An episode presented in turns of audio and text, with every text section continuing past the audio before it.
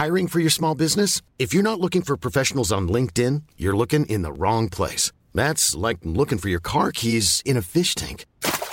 LinkedIn helps you hire professionals you can't find anywhere else, even those who aren't actively searching for a new job but might be open to the perfect role. In a given month, over seventy percent of LinkedIn users don't even visit other leading job sites. So start looking in the right place. With LinkedIn, you can hire professionals like a professional. Post your free job on linkedin dot com slash people today. John Lomberg, colaborador de Carl Sagan y director artístico de Cosmos. Hola, soy John Lomberg. Saludos a todos mis amigos en el Coffee Break Show.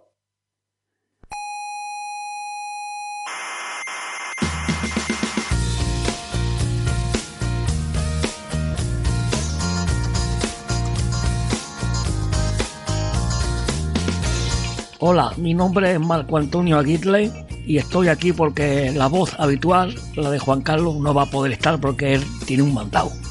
Así que me toca a mí hacer la entradilla del Coffee Break y lo, lo voy a hacer con tristeza porque yo soy de la opinión de que la ciencia, con su soberbia, está destrozando España. Coño. Una gran nación que otrora fue grande y gloriosa y ahora se, se está convirtiendo en un lodazal por culpa de la ciencia y del relativismo moral y la soberbia de los pseudo intelectuales que hablan a través del buenismo radiofónico. Aquí comienza Coffee Break, la tertulia semanal de la actualidad científica.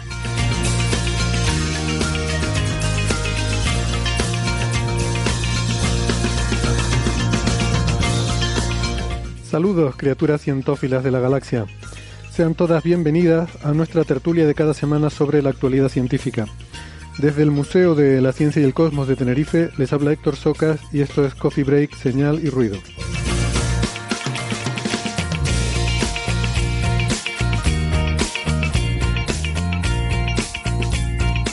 Hoy estaremos en modo ráfaga, con muchos temas que iremos pasando rapidito. Al menos esa es la idea, luego ya veremos cómo sale. Comentaremos la polémica de la combinación de vacunas en España y luego nos iremos a la exploración espacial, eh, el aterrizaje del rover chino de la misión Tianwen uno en Marte, el posible retraso del telescopio espacial James Webb, isótopos extraterrestres en el fondo del mar y física de partículas. Hablaremos de neutrones y de neutrinos.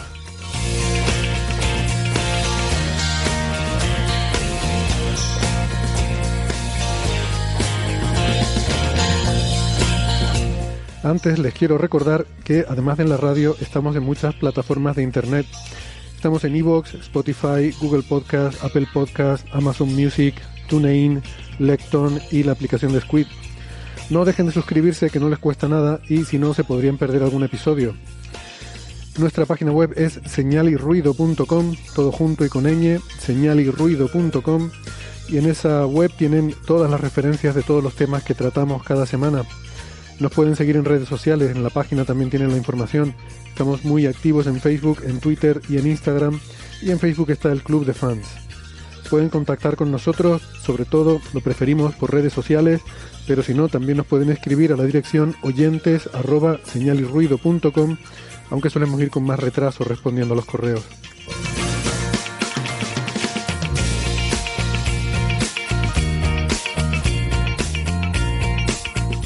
En la radio analógica de toda la vida nos pueden escuchar en las ondas hercianas si viven en Canarias, en las emisoras Icoden, Daute Radio, Radio ECA, Ondas Yaiza y Radio Juventud, en Madrid en Onda Pedriza, en Aragón en Ebro F M, en Málaga en Radio Estepona y en Argentina en la F M noventa y nueve punto nueve de Mar del Plata y en Radio Voces de La Rioja. En radios online nos pueden escuchar en ciencia es punto com, sinradio punto es, Onda Bética, Radio Círculo y la Spanish Rock Shot Radio, la emisora bilingüe de Edimburgo, Escocia.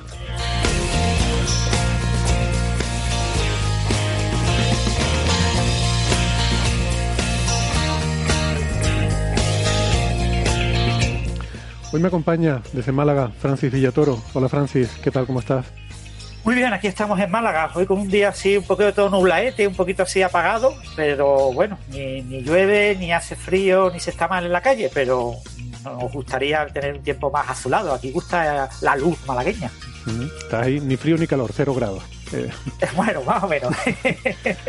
Francis es eh, físico, informático y doctor en matemáticas. Eh, es el autor del blog de La Mula Francis, eh, La Ciencia de la Mula Francis, y es profesor en la Universidad de Málaga.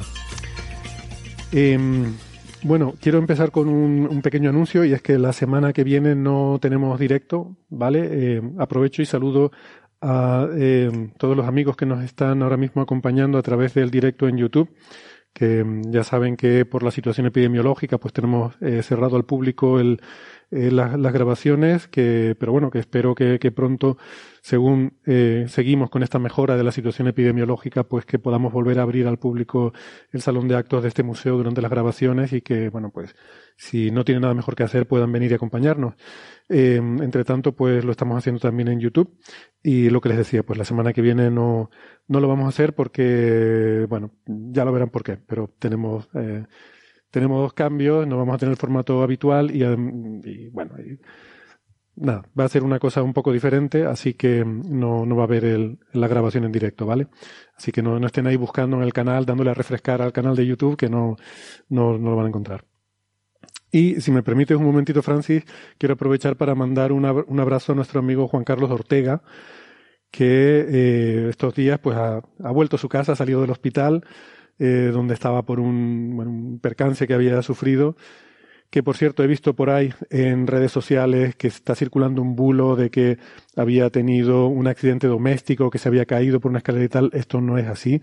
Juan Carlos eh, tuvo un, un incidente practicando deportes de aventura, eh, que él es una persona muy, muy activa, muy aventurera, y estaba en el Pirineo, y de hecho, bueno, fue a, acudió a la llamada de un niño en apuros y Eh, al rescate de un niño en un, en un barranco y, y, bueno, lo consiguió salvar, pero sufrió heridas en el proceso. Y, y esta es mi versión y tengo derecho a defenderla, y yo juro que esto fue así como les estoy diciendo. Así que un abrazo a Juan Carlos, nos alegramos de que ya esté mejor. Eh, para los que no lo conozcan, es un eh, colaborador de nuestro programa, lo hemos tenido algunas veces en la tertulia.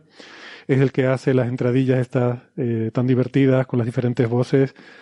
Eh, Juan Carlos es un conocido locutor de radio en España y, y además pues un, un, también un buen divulgador científico, ¿no? Él ha escrito un libro maravilloso que se titula El universo para Ulises, que es muy recomendable. Y bueno, pues nada, Juan Carlos, amigo, nos alegramos de que ya estés mejor y, y nada, cuídate, que necesitamos más entradillas, tenemos que hablar.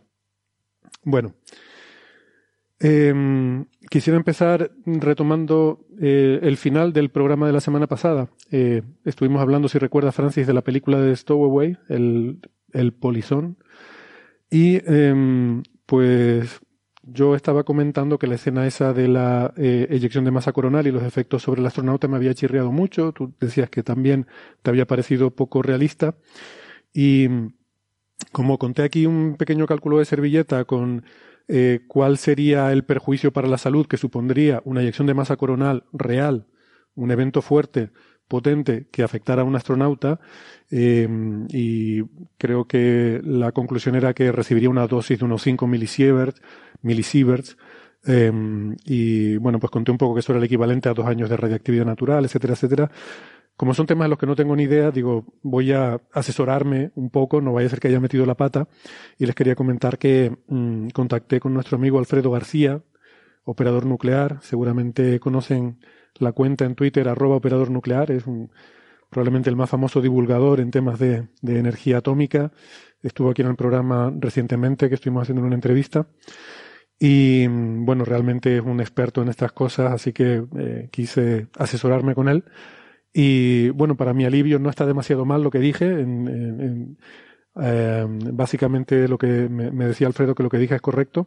Hay un matiz en el sentido de que esos cinco milisieverts dependen de eh, cuando traduces la energía recibida por esa radia, eh, radiación recibida a los milisieverts, que es un, un, una medida de daño biológico, hay que tener en cuenta qué tipo de radiación es. Y que esa conversión que yo hice es así tal cual, Eh, cuando consideramos fotones, eh, rayos X o rayos gamma. Pero en el caso de una C M E son partículas, son protones sobre todo y núcleos de helio. Entonces ahí hay que aplicar un factor que diferentes tipos de radiactividad tienen un factor diferente, pero bueno, decía Alfredo que es, es, como orden de magnitud está bien, que es un factor que puede ser un factor dos arriba o abajo, dependiendo de eh, bueno, diferentes tipos de radiación, el, el daño biológico que causan puede ser un poco diferente, y bueno, entra un poco ese, ese factor, ¿no? Entonces, eso estaba bien. Lo que sí, lo que sí era incorrecto es cuando dije, que eso ya no lo había calculado, sino lo dije así un poco de memoria, improvisando en la tertulia, que eso sería como cinco radiografías, eh, porque no sé por qué tenía un número en la cabeza de que una radiografía era un milisievert o algo, milisievert o algo así. Y ahí me corrige eh, Alfredo diciendo que no, que realmente las radiografías tienen una, una dosis muy, muy pequeña de radiactividad, que esos cinco milisieverts que recibiría el astronauta serían el equivalente a un escáner de tórax. Eh, que sí que es más, mm, más agresivo, ¿no? O a dos mamografías. Ese sería un poco el equivalente. Pero en cuanto a radiografías, no. En cuanto a radiografías, el equivalente serían doscientas cincuenta. O sea, podría estar haciendo una radiografía cada día y ese sería el, el equivalente a esos cinco milisieverts. Pero bueno, que, que la, la conclusión eh, básica de que no es una cantidad de radiación que sea tan, que tenga un efecto tan dramático, pues sí que sí que es correcta, ¿no? Lo dicho, el número sería ese, cinco milisieverts, algo así como el doble de la radiactividad natural durante un año. Bien. Y hablando de C M S, eh, de eyecciones de masa coronal, C M S por las siglas en inglés, Coronal Mass Ejections, pues ha salido una noticia que podemos comentar a, a, a nivel breve en, los, en las agencias de noticias científicas, de que la sonda eh, espacial europea solar, el Solar Orbiter, pues ha hecho una observación por casualidad, por, por pura chiripa, de, de una, de dos, de hecho, dos C M S, dos eyecciones de masa coronal, que, bueno, que no era parte del programa de, de observación científica, pero que, que fue captada, o que fueron captadas por los instrumentos de imagen. Eh, hay tres instrumentos que son el, el instrumento de imagen en el ultravioleta extremo, eh, el, el instrumento de imagen heliosférica y el coronógrafo, que un coronógrafo es básicamente un, un aparato que oculta el disco solar para poder ver la corona que hay alrededor, y, y ahí pues también se recogió esta, eh, estas eyecciones de masa coronal, que está bien porque también han sido vistas por otros, otras sondas como son Stereo A eh, y no me acuerdo qué otra, qué otra sonda, no sé si SOHO probablemente, sí, creo que SOHO. Y bueno, pues están en diferentes, mmm, eh, en diferentes puntos de, del sistema solar interior, con lo cual pues se han visto desde diferentes perspectivas, y eso pues siempre viene bien porque ayudará a reconstruir un poco la estructura tridimensional, que bueno, es una de las cosas que, que vienen bien. Mm, no se tienen medidas porque en este plasma tan tenue no se puede medir el campo magnético, que es lo que realmente es interesante, ver la geometría de, del campo magnético en estas eh, eyecciones de masa coronal, pero, pero bueno, eh, poco a poco, está bien. De momento, bueno, esto es una cosa anecdótica, ¿no? Ya veremos si consiguen sacar resultados interesantes, pues lo mismo sale un paper o algo así, pero vamos, yo no tengo duda que cuando ya Solar Orbiter esté en su órbita definitiva científica, pues seguramente estará haciendo medidas estas continuamente, ¿no? Porque estos eventos son habituales.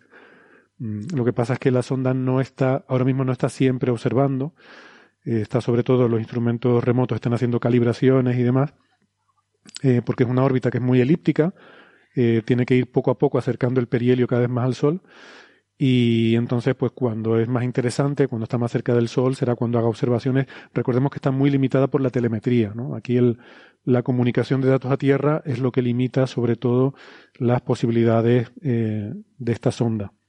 Así que las observaciones que hace no, no es que esté, no es un instrumento pensado para estar continuamente veinticuatro horas observando el Sol, y, y de hecho, bueno, pues todavía no ha empezado lo que es, digamos, la operación científica definitiva, ¿no? Los instrumentos de medida in situ sí que habían pillado mmm, eyecciones de masa coronal anteriores. O sea, habían detectado el flujo de partículas en, allí in situ donde está la sonda.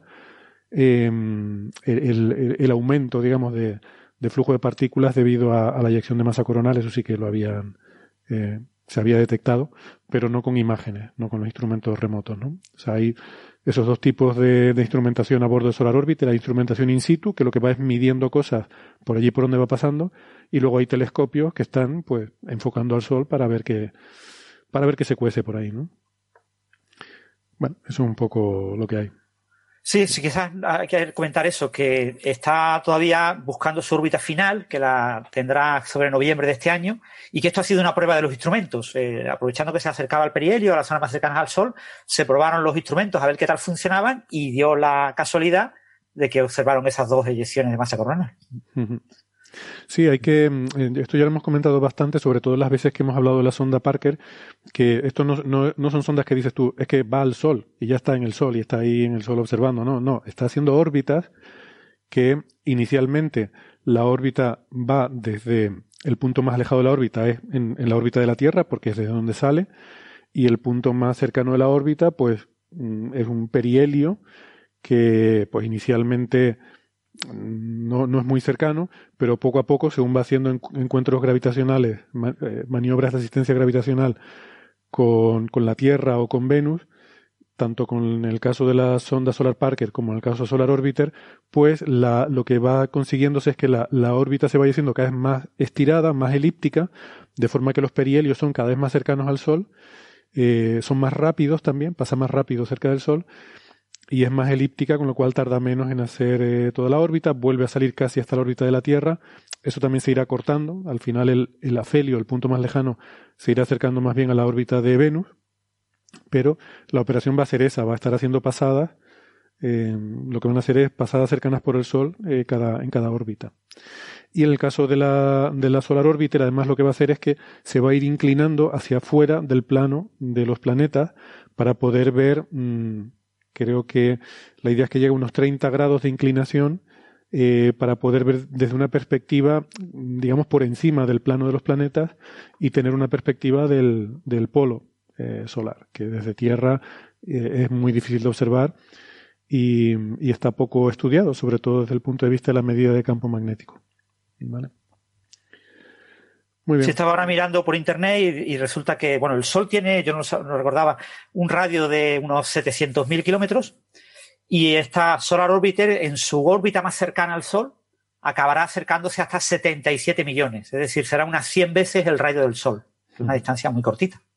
Sí. Eh, bien, pues si les parece vamos pasando de tema. Y un tema que ha estado de rabiosa actualidad, eh, rabiosa porque hay mucha gente rabiosa con el tema, eh, en España por lo menos, eh, empezando por Francis, que se señala a sí mismo.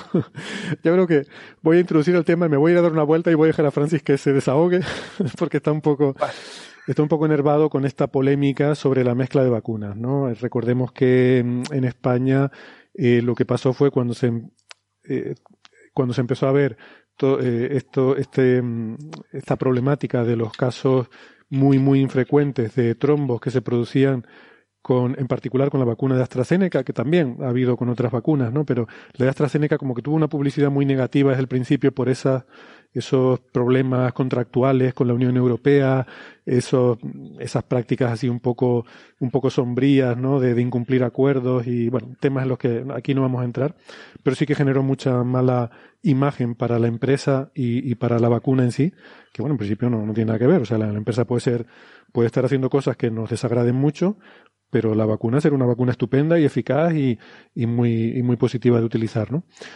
Y dentro de todo este, como esto estuvo mucho en los medios de comunicación, que quizás, yo no sé si se ha hablado demasiado de este tema, de los trombos de AstraZeneca, de no sé qué, pues quizás más basado en consideraciones políticas que científicas, se decidió parar la vacunación.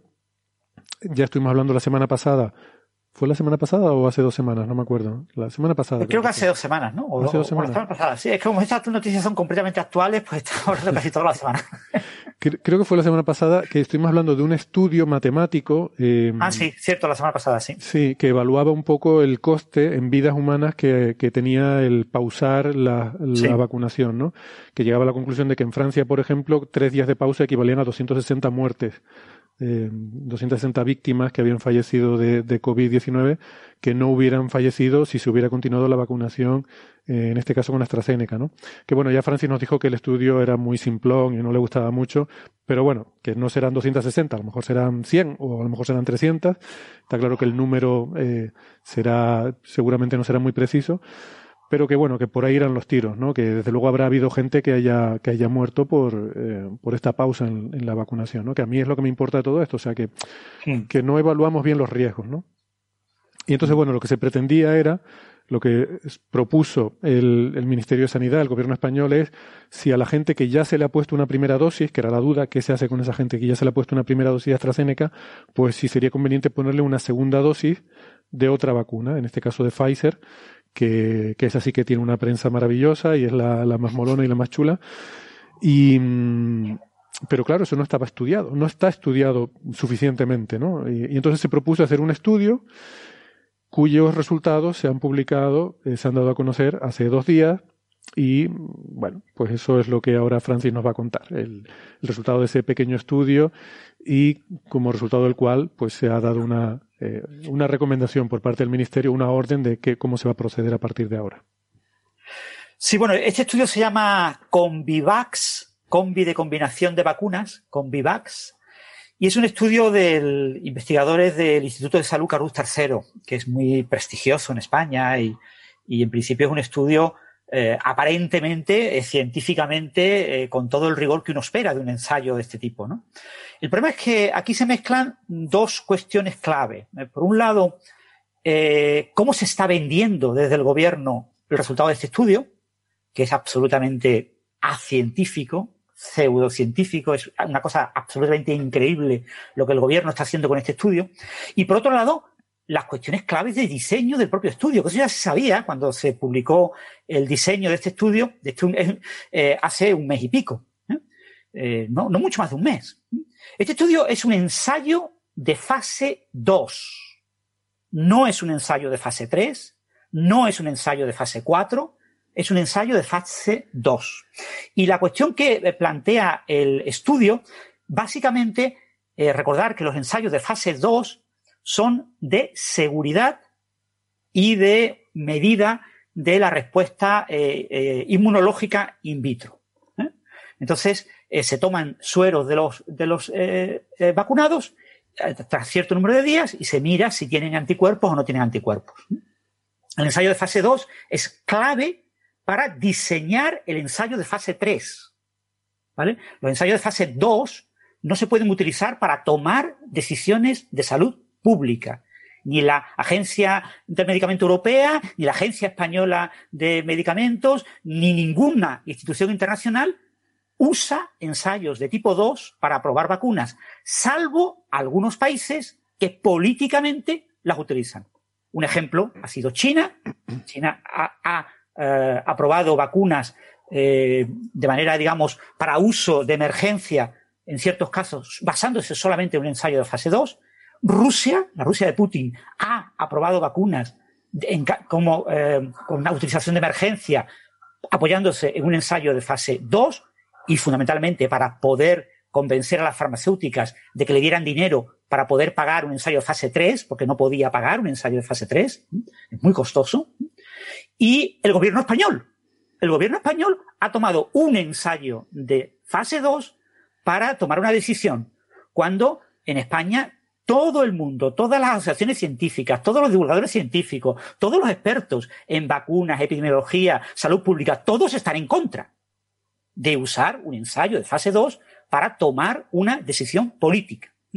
Pero, eh, bueno, es lo que hay. Eh, de hecho, en la, la eh, comisión del ministerio que tiene que aprobar, aceptar lo que le obliga el gobierno a poner, son diecinueve miembros, diez han estado a favor y nueve han estado en contra. ¿Vale? O sea, siete han estado en contra y dos se han abstenido. Pero eh, solo diez, la mitad. Porque si hubieran estado nueve, el gobierno le hubiera tenido que tirar de las orejas a los científicos y decirle, señores, que yo he dicho que tiene que ser así y se tiene que aprobar y lo tenéis que aprobar, si hay científicos o no.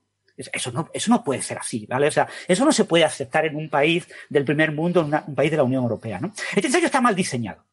El objetivo del ensayo es comprobar si cuando yo pongo Pfizer como segunda dosis muy tarde, después, entre ocho y doce semanas después, recordar que la segunda dosis de AstraZeneca hay que ponerla a las cuatro semanas, ¿no? Y que se, se ha eh, comprobado si poner Pfizer entre ocho y doce semanas después eh, produce efectos secundarios graves en los dos primeros días. Y, por otro lado, sí mejora el sistema inmunitario, la cantidad de anticuerpos. Entonces, vale, la respuesta inmunitaria primero es respuesta humoral, anticuerpos, y después es respuesta celular. La respuesta celular no se ha estudiado. Ah, es que claro, es que este ensayo con COMBIVACS va a durar un año. Entonces se publicarán los resultados finales dentro de un año, se publicarán resultados preliminares dentro de seis meses. ¿Y qué se ha publicado ahora un mes después? Pues se ha publicado una nada. No se ha publicado nada. Los científicos no se atreven a publicar un informe técnico en la página web del Instituto de Salud de Carlos tercero. Entonces lo que hemos tenido es una rueda de prensa politizada en la que el político de turno le ha dicho a los señores, os tiramos de las orejas y tenéis que decir lo que nosotros queremos que digáis, ¿vale? Entonces tenéis que decir que ponerse Pfizer es seguro y es maravilloso y es súper perfecto, ¿eh? Entonces, eh, ¿qué ha dicho? ¿Qué se ha dicho en la rueda de prensa? Pues se ha dicho en la rueda de prensa que los síntomas secundarios tras poner la segunda dosis de Pfizer son muy parecidos a los síntomas secundarios de poner cualquier vacuna, a la segunda dosis de cualquier vacuna, ¿vale? No, no ha habido nada especialmente relevante. De hecho, eh, un ensayo parecido eh, que se ha hecho, eh, eh, COMCOP se llama, que se ha hecho en las Islas Británicas, consideró cuatro posibilidades: poner primera dosis AstraZeneca, segunda dosis AstraZeneca, primera dosis Pfizer, segunda Pfizer, AstraZeneca, Pfizer, Pfizer, AstraZeneca. Las cuatro posibilidades. Y la combinación concreta AstraZeneca-Pfizer, eso sí, en cuatro semanas, ¿eh? A las cuatro semanas, daba síntomas secundarios peores que los que ha observado la combinación española, ¿vale? El, el, el ensayo de fase dos español. Eso ha puesto la duda. Pero también, era, también eran poblaciones diferentes, ¿no? Creo que la eran de, poblaciones diferentes, eran cuatro, era... semanas, eran cuatro semanas de diferencia entre primera y segunda dosis. Mm. Eh, los investigadores en la rueda de prensa, los investigadores españoles han dicho, es que lo que llaman fiebre los británicos no es lo que llamamos fiebre sí, los españoles. También, los españoles somos, aguantamos mucho más, ¿vale? Lo que los británicos dicen que es fiebre, los españoles le llamamos febrícula. Lo han dicho en la rueda de prensa los bueno, yo investigadores escuché, españoles. Yo escuché a una investigadora que decía que la cuestión es que en el informe británico, si tú tenías sensación esa de malestar, pero no, no tienes fiebre en el termómetro, sino esa sensación que tenemos a veces de que estamos destemplados, ¿no? Que te sientes como con un poco de titirite, de, de tiritera. Titiritera es otra cosa, ¿no? Sí, bueno. Te, te sientes un poco de tiritera, ¿no? Un poco ¿Crees de, que tienes fiebre? No la tienes, sí. Pues eso, en el estudio británico tú lo podías reportar, mientras que en el español no. En el español si tiene fiebre, tiene fiebre, pero medida con el termómetro, ¿no? O sea, que son diferentes. Es verdad que comparar... No, son diferentes. Son diferentes. Comparar es complicado. Y también era gente mayor, el del informe británico, mientras sí. que el, el caso español estaba a menos de sesenta. O sea, que... que son difíciles de comparar. Sí, son difíciles de comparar. En España se ha hecho entre dieciocho años y cincuenta y nueve, pero más o menos el cuarenta por ciento tenían entre cincuenta y cincuenta y nueve años. Pero este es un estudio que si cualquier estudiante de primero de medicina tiene que en un examen contestar cómo se haría este estudio, diría, vamos a tener seiscientas personas, porque no tenemos dinero para tener más de seiscientas personas, ¿vale? Los ensayos de fase dos tienen cien, tienen quinientas, mil personas, no tienen más de mil personas, y, y, y los que tienen más dinero tienen ensayos más, con más gente, los que tienen menos dinero. Entonces aquí había dinero para seiscientas personas. Si tú tienes seiscientas personas y quieres probar si la segunda dosis de Pfizer es eh, conveniente, lo ideal sería partir el grupo en tres trozos. Un trozo al que no le pones nada, no le pones segunda dosis, solo tiene la primera, se queda con la primera. Ese sería, entre comillas, el grupo de control. Tienes un segundo grupo al que le pones eh, a Pfizer, que es lo que tú quieres evaluar, y un tercer grupo al que le pones AstraZeneca. Mm.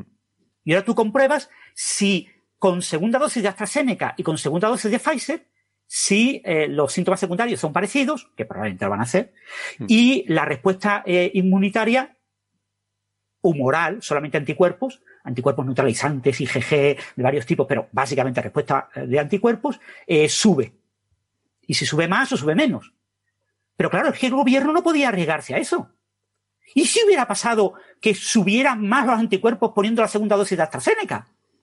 El gobierno tendría que decir, he malgastado este dinero porque he perdido el dinero. No, no, eso no puede hacer. Entonces el gobierno les tiene que haber dicho, señores, un grupo de doscientos y otro de cuatrocientos. En un ensayo de fase dos nadie pone grupos asimétricos. A mí eso me sorprendió, que por qué doscientos y cuatrocientos, un poco raro eso, ¿no? De claro, todas formas, supongo que tampoco, es que si empiezas a dividir en muchos grupos, al final te quedas con tan poquita estadística que no sé ni si, si vale la pena. O sea, es que... En principio, sí, porque es un ensayo de fase dos, ¿vale? O sea, tú estás evaluando pocos individuos y estás evaluando la respuesta de pocos individuos, ¿vale? No, no estamos hablando de un ensayo de fase tres, en la que el número de individuos es clave y fundamental. Aquí lo importante es hacer bien el diseño experimental en función de lo que tú, de la hipótesis que tú quieres probar. Yeah. Y la hipótesis que tú quieres probar, según lo que se ha puesto en la rueda de prensa, el caso de AstraZeneca, AstraZeneca, se iba a utilizar la información del ensayo de fase dos que se publicó en noviembre del año dos mil veinte. Es decir, vamos a decir, nos ahorramos el grupo de cuatrocientos, partirlo en dos trozos, cogiendo, tomando la información que se publicó. Esto me recuerda, ¿te acuerdas cuando hablamos de lo de López Otín, que, que tomaba grupos de claro. otros de otros Él tomó imágenes, ¿no? él tomó imágenes, casos de control, pero tomó las imágenes de, de mm. unas películas que hay donde se ponen, se depositan proteínas en un tubo de ensayo, se hace una foto y se ve, eh, son diagramas western, ¿no? Se llaman western blobs. Eh, y eh, tomó, copió, o sea, cogió de un artículo ya publicado veinte años antes, cogió esas imágenes y las pegó en un artículo nuevo. Pero no lo dijo. Es que como lo dijeran en el artículo, le hubieran rechazado el artículo. Yeah. Entonces tú no lo dices, todo el mundo supone que son imágenes nuevas. Solo yeah. el que mira el artículo antiguo y el nuevo dice, pero si la imagen es la misma, sí, ¿qué sí. me está engañando? Pues aquí es lo mismo, es decir, no es podemos comparar. Reutilizar resultados. Eh, ¿no? Claro, no se puede comparar bueno. eso. ¿Por qué? Porque las circunstancias de este ensayo clínico con las circunstancias del ensayo clínico que hizo la farmacéutica eh, en septiembre, octubre de, del año pasado, pues son completamente distintas. Eso, eso está a, a todas luces que está mal diseñado en ese sentido. Entonces, cualquier conclusión sobre que eh, da una mejor respuesta inmunitaria humoral poner Pfizer en lugar de AstraZeneca es completamente un invento. Eso es pseudociencia. Eso es mala ciencia. Eso es engañar a la gente en una rueda de prensa. Y eso es lo que han hecho. Han, han publicado, en la rueda de prensa dicen, se obtiene una respuesta inmunológica, o sea, el número de, de anticuerpos en, en el suero crece en un factor entre siete y siete y medio respecto al que tenía la persona que no tiene la segunda dosis. Claro, pero respecto al que no tiene la segunda dosis, claro que va a aumentar, le has puesto una segunda pero dosis. Pero lo peor, lo peor de eso, Héctor, es que en la misma rueda de prensa dicen, y esto es muy bueno, porque en el ensayo de fase dos de AstraZeneca, el factor era de tres. Entre tres y tres y medio. Yeah. Nosotros hemos logrado más del doble. Y dice, perdona, tú no has logrado más del doble. Es que ellos probaron eso cuatro semanas después de la primera dosis. Y tú lo has probado entre ocho y doce semanas. El, los anticuerpos bajan, los I G G van bajando. Todos hemos visto la curva de cómo suben los, los, los I G G, los, los I G M. Eh, esa curva es súper conocida para todos los espectadores, porque la, la han sacado en prensa, en televisión, hasta en radio, han dibujado la curva con las manos. En radio. Es decir, que es una curva tan conocida que todo el mundo sabe que eso baja. Entonces, cuando tú esperas ocho semanas, pues norma que baje mucho más. Entonces, el incremento que tú tienes relativo a una bajada más grande es mayor. Yeah. O sea, bueno. no, estás, no estás probando nada. No, y estás engañando a los periodistas cuando les haces escribir notas de prensa diciendo esto es una maravilla, es mucho mejor Pfizer, porque como Pfizer tiene mayor eficacia en el ensayo de, de fase tres que AstraZeneca, en realidad poner una segunda dosis de Pfizer da una mayor Eh, memoria inmunitaria. Mentira, tu estudio no demuestra nada. Otra cosa que sí, ¿vale? Puede que sí. Pero hay que demostrarlo de hecho, con un estudio diferente. De hecho, lo esperable es que sí. Quiero decir, al final, mmm, la gente a lo mejor que, que tampoco se quede con la idea de que esto es todo un desastre y no hay que vacunarse y tal. No, no. Hay que vacunarse. Hay que vacunarse. Eso sí, fuera y, de toda duda. Y esto, bueno, son, son detalles de, de cómo se venden las cosas. Pero en realidad, sí. lo esperable... Lo que pasa es que este, este estudio no lo demuestra. Pero lo esperable, según dice la gente que yo he oído, los expertos que yo he oído hablar de este tema, ¿no? Los, eh, los expertos en, en, en vacunas y en epidemiología, es que, puesto que tienes, estás combinando dos vacunas que tienen dianas diferentes en la misma proteína, lo normal es que tú tengas una respuesta más rica en cuanto a los anticuerpos que generas, ¿no? No, no es cierto. No. Eh, perdona, Héctor, pero es un punto clave y fundamental que tenemos que dejar muy claro. Se está vehiculando la misma proteína espicular, salvo una mutación muy, muy pequeña, que es la mutación P P, eh, que eh, trata de estabilizar la forma de eh, prefusión en el caso de Pfizer y que AstraZeneca no lo hace, ¿vale? Es solamente dos aminoácidos en una proteína que tiene más de dos mil y pico, no recuerdo si eran dos mil trescientos o algo así, ¿vale?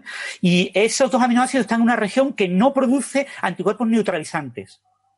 ¿vale? Con lo que, desde el punto de vista de producción de anticuerpos neutralizantes, las dos vacunas deberían de producir prácticamente el mismo resultado, ¿eh? Claro. La única, la única diferencia entre las proteínas que vinculan es que, como la de AstraZeneca no está estabilizada, esto se patentó, esta manera de estabilizar la, la forma de prefusión, puede que algunas de las proteínas especulares que se produzcan en la, en la célula eh, humana que las produce, ¿eh? que recibe Eh, esas nanopartículas, en este caso un adenovirus, en el caso de AstraZeneca un adenovirus, en el caso de Pfizer las nanopartículas, pues en el caso de, del adenovirus, cuando se producen esas eh, eh, proteínas especulares, si algunas salen fuera de la célula, que acabarán saliendo, eh, podría entrar en contacto con un receptor A C dos, A C E dos, y entonces fijarse a ese receptor A C E dos, si hubiera cerca una furina O, o una proteína de transmembrana que actúe como, como proteasa, que lo corte, cortar esa proteína y generar la forma de posfusión, ¿eh? Y la forma de posfusión es menos efectiva produciendo memoria inmunitaria.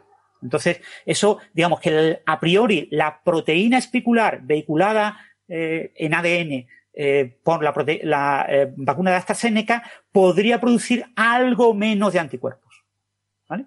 Pero algo menos, no mucho menos. Pero, y puede que eso sea una de las razones por las cuales su eficacia en el ensayo de fase tres ha sido un poquito más baja. Por supuesto, hay, hay tantísimos detalles en un ensayo de fase tres que comparar eficacias entre ensayos es virtualmente imposible. Sí, o sea, sobre todo ningún experto se atreve a hacer una comparación rigurosa.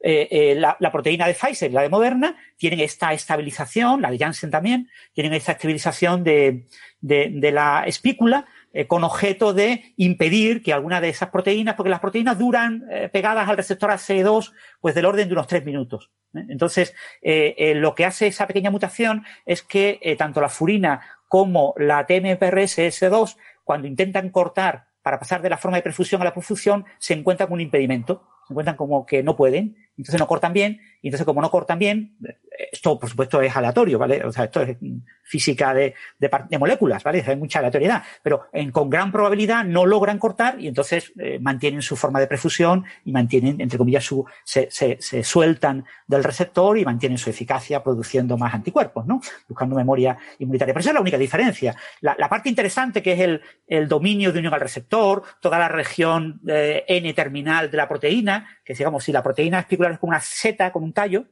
toda la zona de arriba de la seta y todo lo que tiene la seta por el lado, ¿no? Es exactamente idéntico en las proteínas eh, vehiculadas por AstraZeneca y por, y por Pfizer.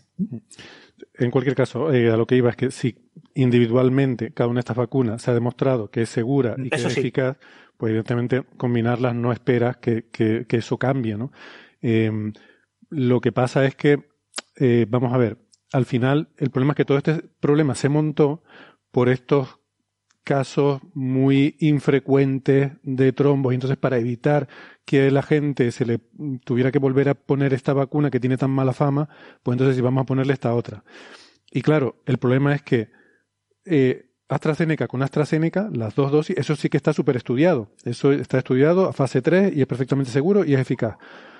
AstraZeneca con Pfizer, mmm, pues no está tan estudiado. Lo normal es que funcione. Lo normal es que no pase nada, o sea, que no, que no pase nada, que, que funcione bien, que sea eficaz y que, y que no tenga eh, mayor problema, pero no está estudiado tan a fondo. Entonces, ahora lo que ha hecho el gobierno es decir, bueno, que cada uno elija, que cada uno decida lo que quiere hacer. Lo cual, digamos que delega en el ciudadano la responsabilidad de tener la información y el conocimiento como para tomar una decisión informada, en vez de haber tomado la decisión científica. En fin, que vamos, que no tiene que pasar nada, que ustedes, que cada uno haga lo que le parezca mejor y va a estar vacunado y va a estar bien vacunado, protegido, inmunizado. Eh, sí. Y los casos, punto, punto esto... clave, Héctor, para aclarar y ya, y pasamos después a la parte final, esta que quieres tú dar ahora, quieres cortarlo ya. Yo creo que es importante cortarlo, pero creo que es importante decir una cosa importante. Este ensayo con COMBIVACS solo mira seguridad, ¿vale? No mira eficacia. O sea, este ensayo no concluye ni concluirá nada dentro de un año, cuando acabe, sobre la eficacia de usar AstraZeneca y Pfizer. No está preparado para medir, no está diseñado el estudio, el ensayo, para medir eficacia. Solo mira seguridad. Entonces, lo que podemos decir de este ensayo es que es tan seguro eh, ponerse una segunda dosis de Pfizer como ponerse una segunda dosis de AstraZeneca. ¿Mm? Y que a priori uno pensaría, pero esto no lo dice el ensayo, que en ambos casos la eficacia va a ser similar, eh, no va a haber grandes diferencias de eficacia, ¿eh? Con lo que eh, el ciudadano que tenga que decidirse entre ponerse AstraZeneca y firmar un papel diciendo, yo soy uno de esos dos millones coma cien mil, dos millones cien mil españoles que eh, en profesiones de, de riesgo y sanitarios que han recibido una dosis de AstraZeneca y que todavía no han recibido la segunda, pues ellos se les va a decir, te ponemos Pfizer o si tú quieres que te pongamos AstraZeneca, nos firmas un papel diciendo que eh, nos eh, te quedas tú con la responsabilidad de haber elegido AstraZeneca. ¿Vale? Bueno, pues lo que hay que decirle a los ciudadanos es que, que se vacunen con absoluta seguridad, o sea, eh, hay que vacunarse, la segunda dosis es necesaria porque la vacuna AstraZeneca está desarrollada para que dos dosis den la inmunidad, una dosis no da la inmunidad completa, entonces eh, una dosis no es suficiente, hay que ponerse las dos dosis y a la hora de ponerse las dos dosis da exactamente lo mismo. Mi recomendación personal, la recomendación de la E M A, de la... Eh, Asociación Europea de Medicamentos, la recomendación de todas las asociaciones científicas, la recomendación de todos los epidemiólogos, de todos los especialistas en salud pública, es que se pongan AstraZeneca. Pero si hay la más mínima duda en una persona de que, bueno, pero es que AstraZeneca tiene mala fama, ponte Pfizer. Es igualmente seguro y va a ser igualmente eficaz. ¿eh? Entonces, te pongas Pfizer o AstraZeneca, yo te recomiendo AstraZeneca eh, como segunda dosis, Eh, vas a hacer, vas a tener la misma respuesta inmunitaria prácticamente y vas a estar igual de inmunizado con tu pauta completa al pasar unos diez, catorce días después de la segunda dosis.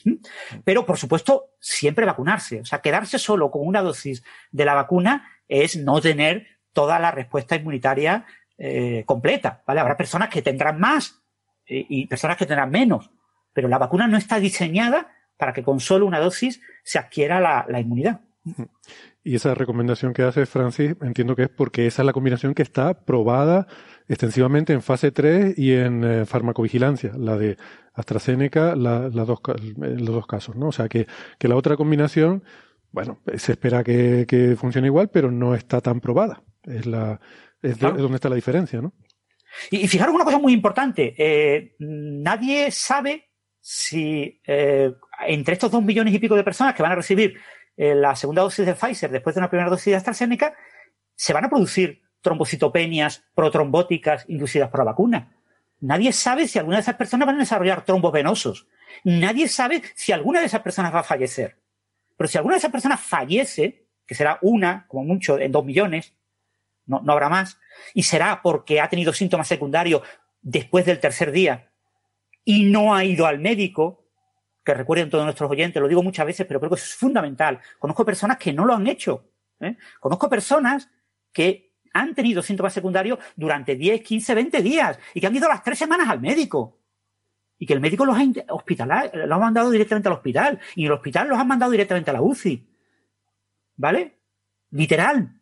Literal. ¿Por qué? Porque eso no se puede hacer. O sea, tú no puedes tener síntomas secundarios de un medicamento o de una vacuna durante varias semanas y no preocuparte. No, es que como han dicho, que si tengo síntomas secundarios es que está funcionando la vacuna.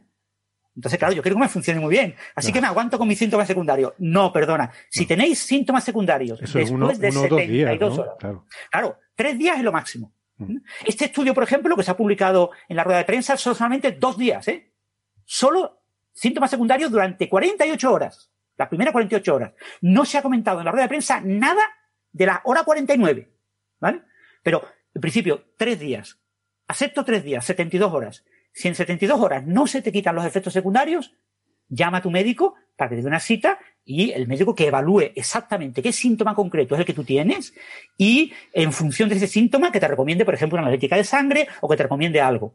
¿Eh? Porque lo que no puedes ir al hospital a las tres semanas porque ya no aguantas más con los síntomas secundarios y que tengas, yo qué sé, el dímero D mil veces más alto del valor normal, que tengas todas las analíticas fatal y que el médico diga, es que estás, que te puedes morir, que te puedes morir por haber aguantado tres semanas con síntomas secundarios. Eso no me lo hagáis, por favor, que ningún oyente de Confirme le pase, porque eso no se puede hacer. ¿Vale? Si tienes síntomas secundarios más de tres días, eh, al médico. Al médico. ¿Vale?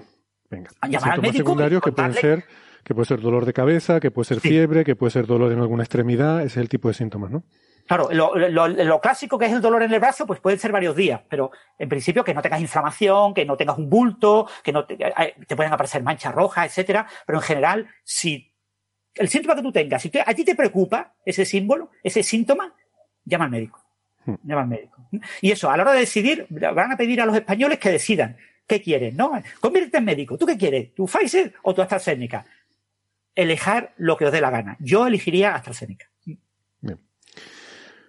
Bueno, venga, pues aclarado queda el asunto y vamos al siguiente tema. Eh, noticias de estos días, el, el rover de la misión china a Marte, la misión Tianwen uno, que la verdad es que a mí me ha impresionado mucho. La primera vez que, que China eh, decide aterrizar en Marte y, y ha sido un, un éxito total. El rover se llama Zhurong, no, no sé si se pronuncia exactamente así, porque si estuviera aquí a París y nos diría cómo se pronuncia correctamente, pero yo no, no sé. Siempre he pensado que esa zeta hache eh, es un sonido parecido a nuestra ce hache, pero lo que veo... Lo que pasa es que, claro, igual es la derivación del mundo anglosajón, que lo, lo hacen así como un zu, bueno, como, como Zhurong. A mí como canario me, me sale el zurrón del gofio, pero bueno, se llama zeta hache u erre o ene ge, ¿no? El, el cacharrito, que es el, el nombre mitológico de, de un, un dios del fuego chino.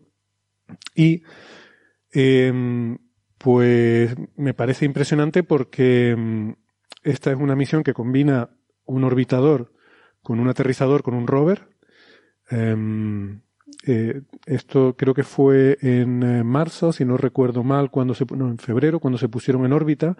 Fue más o menos cuando llegó también la, la Perseverance eh, y también eh, la misión de Emiratos Árabes. Eh, y lo que hizo, en vez de aterrizar directamente, como fue el caso de, de Percy, esta misión lo que hizo fue quedarse en órbita para hacer un reconocimiento de la superficie del planeta y elegir con más cuidado el lugar de aterrizaje, ¿no? Eh, esto estaba previsto, que estuviera un par de meses orbitando y finalmente pues decidieron aterrizar en... Bueno, se, se rompieron mucho la cabeza. Decidieron aterrizar en el sitio más plano que hay en Marte, que es la Utopia Planitia, donde aterrizó también la, la misión Viking dos eh, en los años setenta, creo que fue el setenta y cinco. Eh, y bueno, esa es la región que se utilizó en el caso de las Viking porque se eligió, porque está muy plana, es una zona muy muy plana y muy segura para aterrizar. Eh, claro, en aquella época mmm, las elipses de aterrizaje, que es más o menos el sitio donde tú, tú mandas tu misión y esperas que aterrice en algún sitio de esa elipse, pues eran de doscientos cincuenta kilómetros de largo, ¿no? En el, en el eje mayor. Eh, hoy en día pues se tiene mucha más precisión. Eh, de hecho, bueno, el caso, para mí lo alucinante de la Perseverance eh, fue el hecho de, con esa navegación inteligente, eh, el poder en tiempo real ir eh, eligiendo el sitio en el que ibas a, a posarte. Eh, eso le permitió elegir un sitio tan complicado como el cráter Yesero. Un sitio donde hay colinas, donde hay un delta de un río, donde hay paredes, eh, estructuras geológicas, que claro, son los sitios interesantes, ¿no? En zonas como la planicia, la Utopía Planicia, que fue la que se eligió para las Viking, pues son más aburridas, es una cosa ahí muy muy plana y, y esta además en particular, este sitio en el que ha aterrizado es incluso menos, eh, menos rocoso que el, que el sitio de aterrizaje de la, eh, de la Viking. Pero bueno, aún así eh, pues esta misión tuvo que hacer una entrada, eh, desplegó también un paracaídas supersónico, que recuerden, en el caso de Perseverance, que era uno de los temas complicados de la misión, ¿no? O de Curiosity, ese paracaídas supersónico que tiene un comportamiento difícil de, de controlar, de, de, de, de, de que sea estable. Eh, y luego también con, con cohetes, con retropropulsores para esa última fase del aterrizaje, ¿no? Que es, es también la parte en la que elegía el, el sitio donde iba a aterrizar. Además llevaba también un... Una, eh, un sistema nuevo que se estaba probando por primera vez, que es con un alerón para eh, hacer un control aerodinámico de, de la actitud de, de, de la cápsula. O sea que bueno, todo muy impresionante. Luego, claro, después del aterrizaje hubo cierta inquietud porque pasaba el tiempo y no, no mandaba fotos eh, y como, como China es tan opaca, Eh, estamos acostumbrados a que las agencias espaciales occidentales y, y también la japonesa, JAXA, son muy transparentes, tienen incluso mandatos de publicaciones rápidas de sus eh, resultados. Pues claro, prácticamente en tiempo real te están tuiteando eh, continuamente lo que está pasando, ¿no? Aquí, ¿no? De repente te dicen todo fue bien y aterrizó y luego ya no supimos nada en un montón de tiempo, ¿no? Bueno. Luego resultó que esto también era algo que estaba previsto, pero como no habían dicho nada, pues estaba todo el mundo un poco eh, ansioso. Y, Esto tiene que ver con la eh, transmisión de los datos, que es muy lenta porque, aunque el, el rover lleva su propia antena de alta ganancia que puede comunicarse directamente con la Tierra, pero no se usa para enviar imágenes porque la velocidad de transmisión son de bytes por segundo. O sea, es una cosa muy, muy lenta. Es casi como teclear tú en, en el teclado. Eh, lo que se hace es pues lo mismo que, que se hace en las arquitecturas de misiones eh, últimas de la NASA, es usar un orbitador. Tú te comunicas con el orbitador como una especie de wifi y el orbitador es el que envía los datos a la Tierra. Y el orbitador de la Tianwen pues tiene una órbita que es muy elíptica eh, y que, bueno, al, al principio al aterrizar pasaba cada dos días por el sitio de aterrizaje, ¿no? Eh, tenía el uh, lo que sería el, ¿cómo se llama? El apogeo, eh, apogeos en la Tierra, el, el, la apoapsis, creo que se, se dice apsis para otros objetos, que es el punto más alejado de la órbita, estaba pues más de sesenta mil kilómetros de, de distancia de la superficie, o de, bueno, o de altura. Mientras, para hacernos una idea, el, el, la órbita geoestacionaria en la Tierra son treinta y seis mil kilómetros. O sea, este orbitador se va a casi el doble de, de la órbita geoestacionaria de la Tierra, ¿no?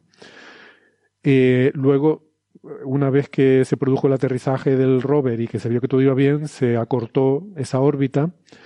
Y bueno, no sé cuánto es ahora, pero creo que era un factor tres más corta o tres o cuatro más corta. Y entonces ahora hace pasadas eh, cada ocho horas, eh, hace una, una órbita, eh, con lo cual hace pasadas prácticamente cada día, cada sol, por encima del, del rover. Y entonces ahora pues sí que puede transmitir eh, algo más de información. Vamos, tampoco es que sea aquello fibra óptica ni, ni siquiera A D S L. Pero bueno, ya estamos en eh, kilovaudios, ¿no?, de velocidad de transmisión, que ya pues sí permite mandar imágenes. Y bueno, pues ese es el estado en el que está ahora, ¿no? Está ahí el rover con, con la rampa eh, desplegada delante suyo para, para bajarse de, del aterrizador. Eh, esto no usaba una maniobra de grúa como la de, como la de Curiosity y Perseverance, que son tan espectaculares, sino que el aterrizador se posaba y luego ya el rover se baja de ahí. Pero no sé, se ve que no lo ve muy claro porque no se anima a salir. Está ahí con la rampa desplegada y como mirando a ver, pero no, no ha salido de momento.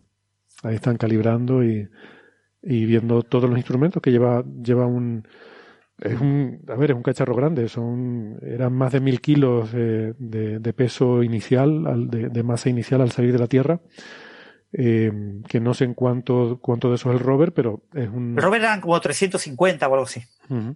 Comparable al Spirit o a alguno de los de la NASA pequeñitos que ya puso. Pues lleva bastante instrumentación, ¿no? Lleva cámara multiespectral, lleva un radar que puede encontrar hielo bajo la superficie, eh, espectrógrafos de estos con láser para vaporizar rocas y hacer espectroscopía. Eh, o sea, lleva una suite bastante completa de, de instrumentación. Así que nada, eh, China comienza su propia invasión, muy apropiado, del planeta rojo, ¿no? Con... Pues ahí está, ahí está China plantando también su bandera, ¿no? Eh, parece muy impresionante que en tan poquito tiempo hayan conseguido desarrollar este, este programa, ¿no?, tan ambicioso, sí, para mandar este. La verdad es que sí. Este rover.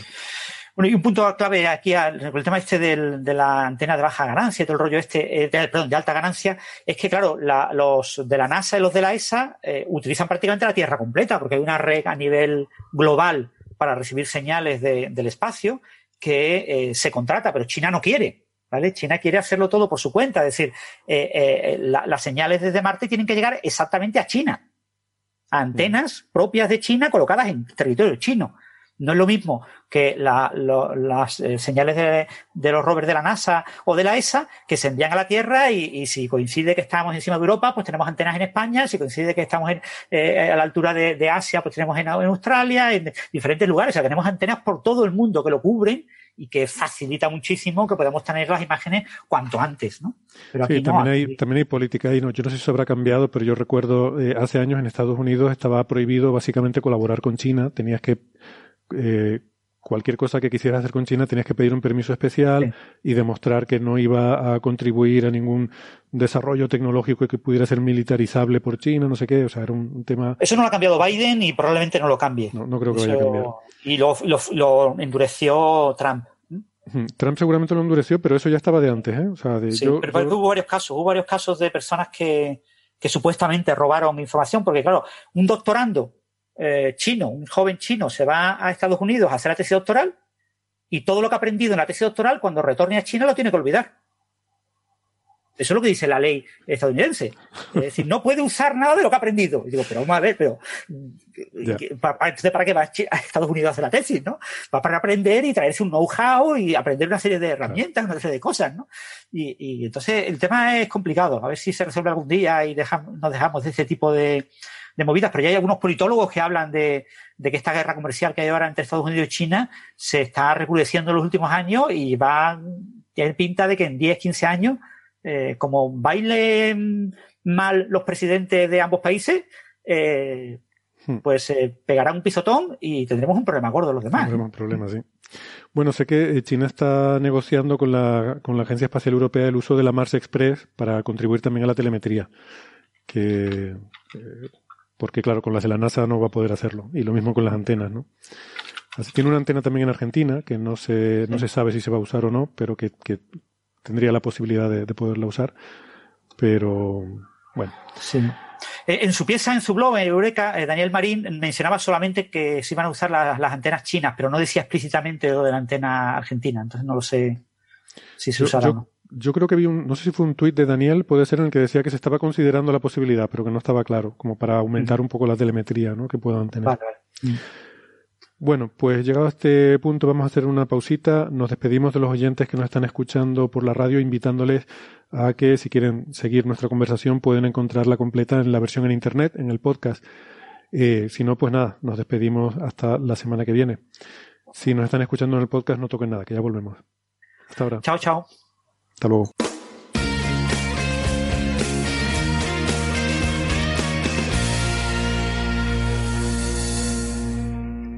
Hoy estamos de vuelta, no hemos tardado nada, no como el telescopio espacial James Webb, que sí que está tardando mucho, y ojo que podría tardar todavía más, eh, no mucho más, que nadie se preocupe, pero está previsto para su lanzamiento a final de octubre, el treinta y uno de octubre, eh, y bueno, ahora se está empezando a hablar de que mmm, podría sufrir un nuevo, esperemos que pequeño retraso, estamos hablando aquí de semanas quizás, ¿no? O sea que se, seguiría estando previsto para este año. El asunto eh, tiene que ver, se publicó hace una semana eh, un informe de la, eh, a ver si lo digo bien, la agencia eh, gubernamental de, algo así como de auditoría, a ver, esto en inglés dicen el Government eh, Accountability Office, que, del Congreso de Estados Unidos, que es eh, la um, agencia... Es que esto lo he visto traducido como Agencia Gubernamental de Contabilidad, pero no es contabilidad, porque contabilidad es accounting y esto es accountability. Accountability quiere decir algo así como responsabilidad, el dar cuenta, o sea, el... el um, la Cámara ser, de Cuentas, así creo que se llama aquí en, en España, ¿no? Pero sí, no sé ser responsabilidad, es una auditoría, o sea, realmente esto lo que es hacer auditoría. Sí, sí. Y se dedica, es una, un departamento del Congreso que se dedica a auditar los grandes proyectos que financia el Congreso para ver... pues si hay problemas, y evidentemente con el James Webb pues los hay, eh, problemas en el sentido de sobrecostes, de idas de presupuesto, de, de problemas con la ejecución de los plazos y demás, ¿no? Entonces, pues bueno, eh, periódicamente investigan el proyecto, lo auditan eh, para, para ver pues cuáles son los posibles problemas, los posibles riesgos y tal. Eh, y en este informe pues advierten de algunos riesgos que, que han detectado.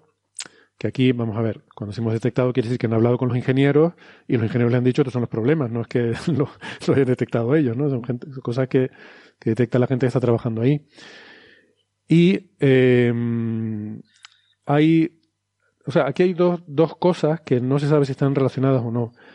Eh, la razón por la que dicen este informe que podría retrasarse el lanzamiento de James Webb es porque el cohete, el lanzador que lo va a lanzar, que es un lanzador europeo, un Ariane cinco, mmm, se han detectado en los últimos lanzamientos unas aceleraciones eh, anómalas al desprenderse la cofia, que la cofia es la punta del cohete, es donde va metido dentro la, la carga útil, en este caso el, el James Webb, ¿no? O sea, un cohete es motores, un gran tanque de combustible y la punta, que es donde va la carga, ¿no?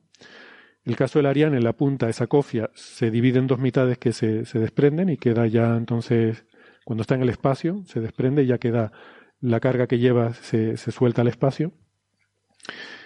Y pues en ese momento, ya cuando, el último momento, que ya cuando se abre esa cofia y ya queda el satélite o los satélites o lo que sea que lleva de carga útil, quedan ya, se, se sueltan al espacio, pues ahí se ha detectado alguna aceleración. Eh, y esto lo que dicen es que tienen que investigarlo y resolverlo antes del lanzamiento del James Webb. Tienen que demostrar en al menos un lanzamiento que se ha resuelto ese problema. Eh, ¿Qué pasa? Que anteriormente a esto mencionan un riesgo, que es un riesgo que ya se conocía y tiene que ver con eh, la posibilidad de que quede aire atrapado, un poquito de aire atrapado en la cofia, y que al abrirse la cofia se produce una despresurización súbita, repentina, eh, de, de, al escapar ese aire, ¿no? Y el... La preocupación es que el James Webb lleva esta enorme lona, que es el escudo solar, que se tiene que desplegar. Es algo como una lona con cinco capas. Si, si han visto, si tienen en mente la imagen del James Webb, ven que se parece a un destructor imperial de los de la Guerra de las Galaxias, donde el, lo que sería el puente de mando es lo que, lo que viene a ser el telescopio en sí, y el resto del cuerpo, esa cosa triangular, es una lona que lo que hace es taparle el sol, eh, para que el telescopio esté a la sombra. Pues esa lona, claro, es un material relativamente delicado y, y se teme que si quedara aire atrapado al, al, al empaquetar esto y meterlo en la cofia, pues que esa despresurización violenta pudiera romper y rasgar la lona. Entonces, se ha trabajado en dos vertientes. Por un lado, se le ha pedido a Ariane que se asegure de que no queda aire dentro de la cofia, y esto lo han hecho con un nuevo diseño que ya han probado, en el cual hay unas aberturas de ventilación para que, en la, en la base de la cofia, para que el aire se vaya escapando de forma gradual según la atmósfera exterior mmm, se va perdiendo, ¿no? Según vas cogiendo altura, de forma que ya mmm, no quede nada cuando te abres al espacio. Y por otro lado, se ha encargado que un estudio de las tolerancias, eh, tanto a, por una parte, se, se ha encargado por, en paralelo para tener más seguridad, por una parte a la NASA y por otra parte a Northrop eh, Grumman, que es el contratista principal del James Webb, bueno, que estudien si realmente podría resistir eh, la tela, el, la, la lona, podría resistir esa decompresión. Parece que han dicho que sí, que el, bueno, que lo habían calculado demasi- de forma demasiado conservadora, pero que han llegado a la conclusión de que, eh, bueno, porque con, con esa prueba que ha hecho, eh, que se ha hecho con el cohete Ariane, se ha visto que puedes quitarte bastante el aire de dentro, pero no llega a eliminarlo del todo, y hay un factor dos de, respecto a, a la reducción que hay de, de presión atmosférica respecto a la requerida, y, pero bueno, dicen que las tolerancias pueden acomodar esa pequeña eh, cantidad de aire y que no habría problema, ¿no? De hecho, se ha reforzado con unos parches en los sitios más delicados para, para que sea más fuerte esa lona.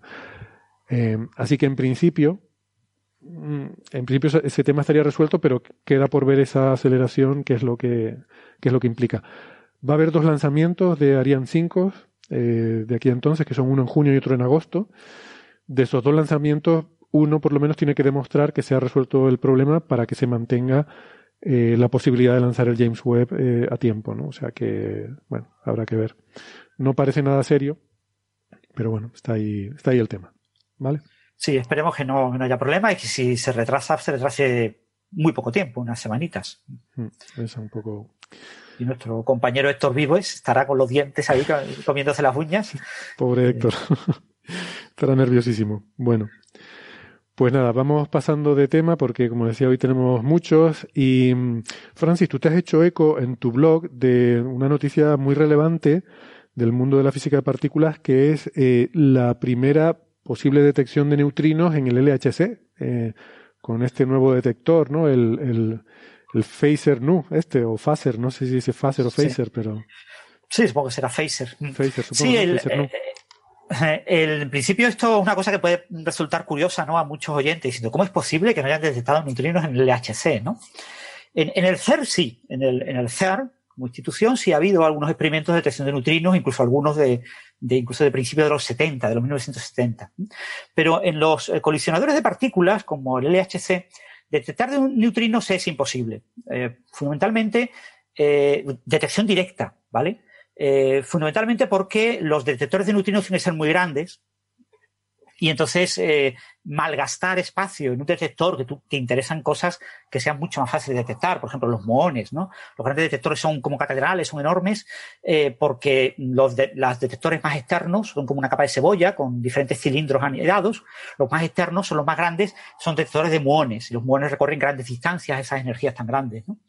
Pero detectar neutrinos requeriría un alto coste y solo podrías detectar unos pocos neutrinos. Es decir, cuando tú haces una colisión, a ti te interesa ver todo lo que aparece en esa colisión para identificar qué es lo que está pasando. Pero eh, detectar neutrinos sería una cosa que detectaría en alguna colisión, pues yo qué sé, de cada millón de colisiones. Entonces es algo que, claro, hay, hay trillones de colisiones en, en, en, en la, en la, en, durante en las colisiones que se acumulan en un colisionador de partículas durante los años en que estás trabajando son de ese orden, es una barbaridad. Son, eh, eh, ahora mismo se trabaja por de orden de mil millones. Lo que pasa es que no todas se registran en disco, ¿vale? No todas se almacenan. Y entonces lo que eh, se detectan los neutrinos de manera indirecta, es decir, como pérdida de energía.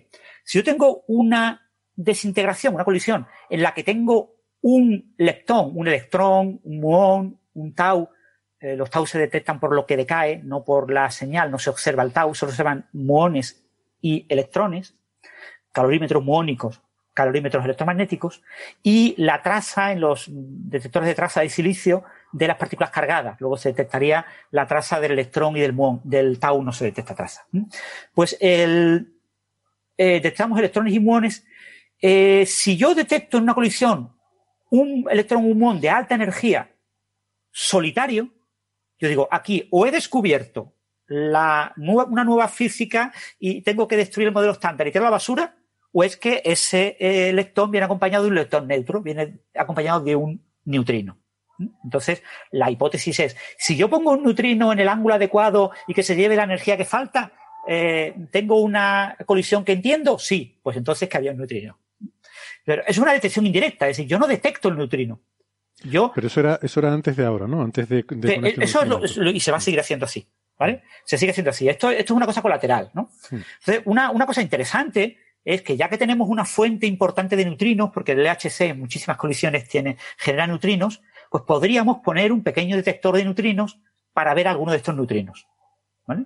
Entonces, eso es lo que se ha hecho, ¿eh? Se ha eh, añadido un, un detector que se llama FASER, que eh, no ha tomado datos todavía, tomará datos a partir del año que viene, cuando empiece el, el L H C RAN tres, la tercera toma de datos del L H C, y habrá una versión FASER dos, una versión avanzada, que Eh, tomará datos en el H L L H C. Es decir, que eh, a partir del año que viene, ya siempre que esté funcionando el L H C, habrá un detector de neutrinos, ¿vale? El problema es que nunca sabremos qué colisión es la que ha producido ese neutrino, ¿vale? O sea, yo detecto neutrinos como detecto neutrinos de un reactor nuclear, o como detecto neutrinos atmosféricos, o como detecto neutrinos solares. Yo no sé qué eh, fenómeno lo ha producido, o sea, qué, qué colisión concreta lo ha producido. Yo detecto colisiones. Tampoco sabré si son de fuentes como el Sol o no. Claro, pero, pero por el espectro de energía. Aquí se van a detectar eh, neutrinos en, en escala de energía eh, del orden de los teraelectronvoltios. Mm, vale. Es decir, como mil veces más energía que la que tienen los neutrinos solares. Mm. ¿Vale?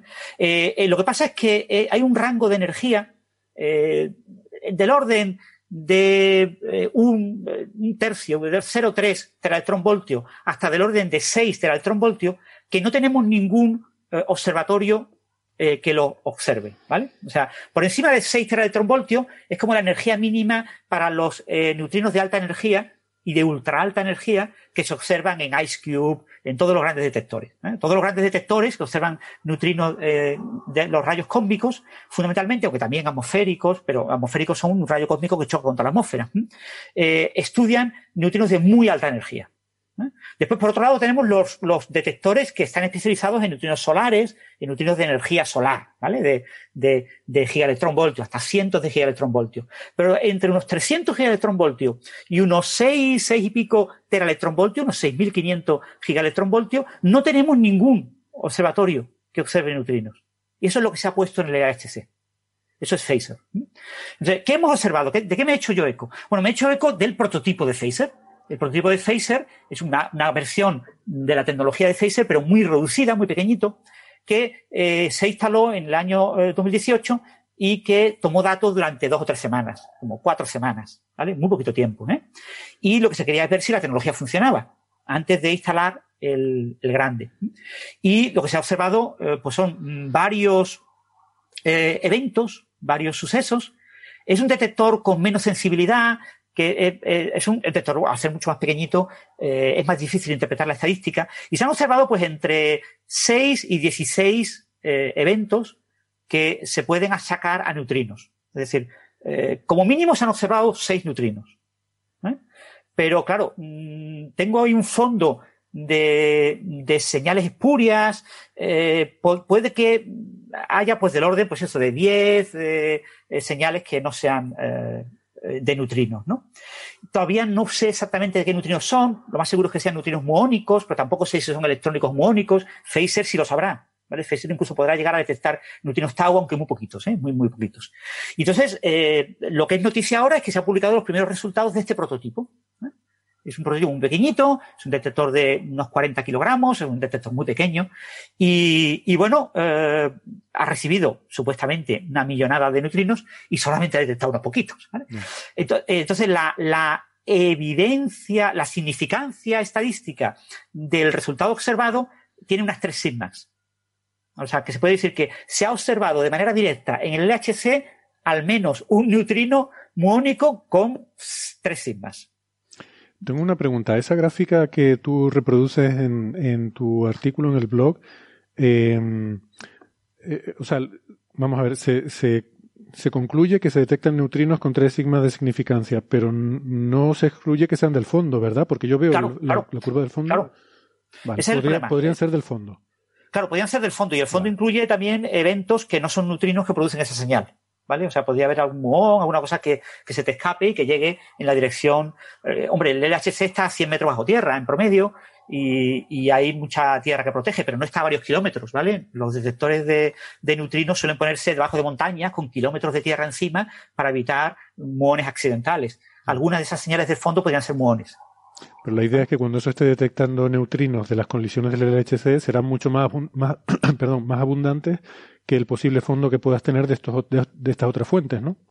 Claro, porque se van a detectar muchos, se va, va, se va a tener el detector puesto mientras esté, o sea, tomando datos básicamente todo el tiempo que esté funcionando el L H C. Entonces, eso nos va a acumular mucha información y vamos a tener mucha estadística. Tampoco esperamos detectar muchos neutrinos, ¿eh? El, eh, pero sí esperamos detectar, eh, pues, con, pues si el tiempo va a ser como mil veces más, pues del orden de mil veces más, ¿vale? O sea, que ahí sí vamos a tener una señal muy clara, ¿vale? O sea, probablemente el año que viene no, pero probablemente el siguiente, el año dos mil veinticuatro, ya se publique el primer resultado de, de FASER y será ya la observación F E T E N a cinco sigmas de neutrinos producidos en colisiones del L H C, ¿no? Mm. No sabremos qué colisión lo ha producido, porque la marca de tiempo es difícil. Hay que recordar que en el L H C se producen, no recuerdo si eran dos millones de, de colisiones por segundo, que, claro, son dos millones de colisiones por segundo en cada punto de colisión.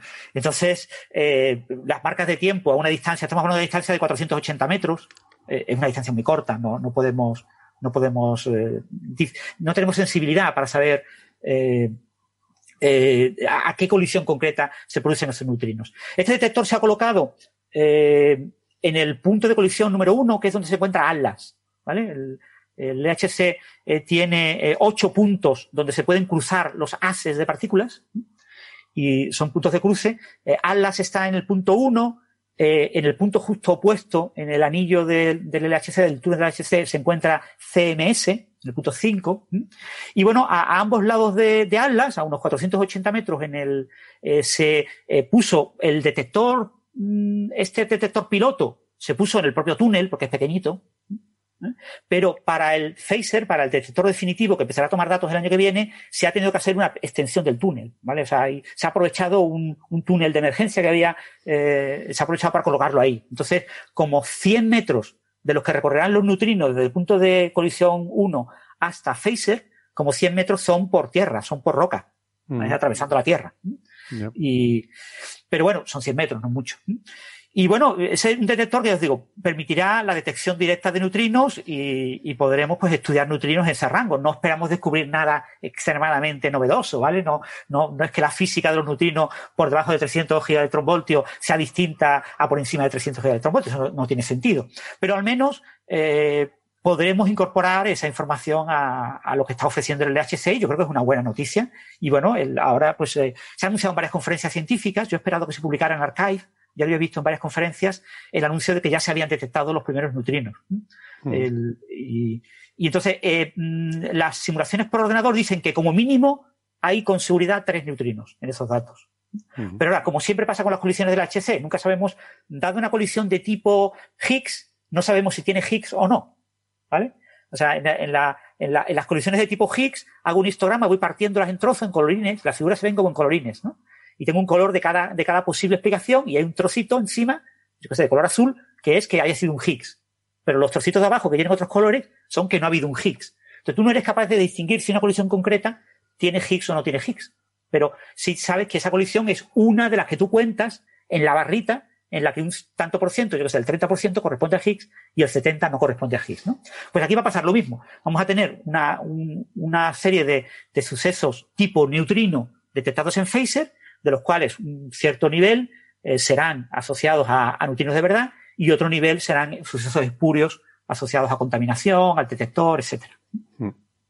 Ahora, mientras estabas hablando, estaba volviendo a pensar en la pregunta de los neutrinos solares porque, claro, la diferencia de energía... Eh, O sea, con los neutrinos, los neutrinos no son como la luz. Se producen neutrinos de una determinada energía en cada reacción, ¿no? Entonces tienen una, son, digamos, monocromáticos. No es como la luz que, que se emite como un cuerpo negro, ¿no?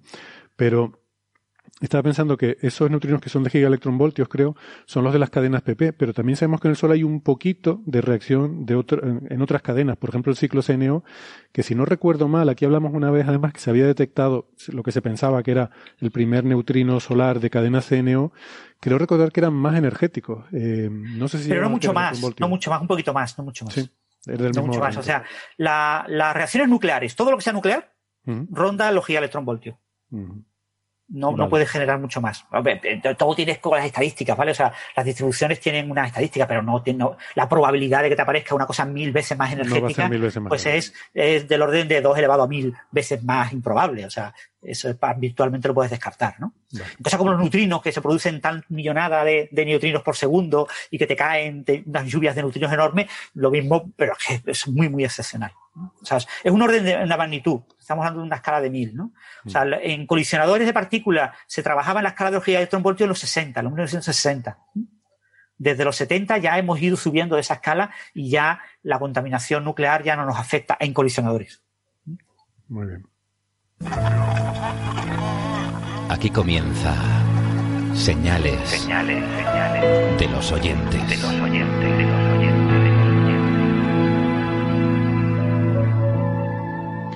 Muy bien, pues ven que hoy vamos pasando rapidito, porque además eh, Francis se tiene que ir dentro de poco, y yo no quería dejar pasar la oportunidad, Francis, de preguntarte por un tema que nos había llegado, esto nos llegó de hecho a la página de Facebook, que les digo yo, normalmente cuando nos envían mensajes pues en la página de Facebook o, o nos envían a la, a la dirección de correo, pues yo eh, me suelen llegar a mí, yo intento responder los que puedo, pero me llegó uno que yo no tenía ni idea de la respuesta, y digo...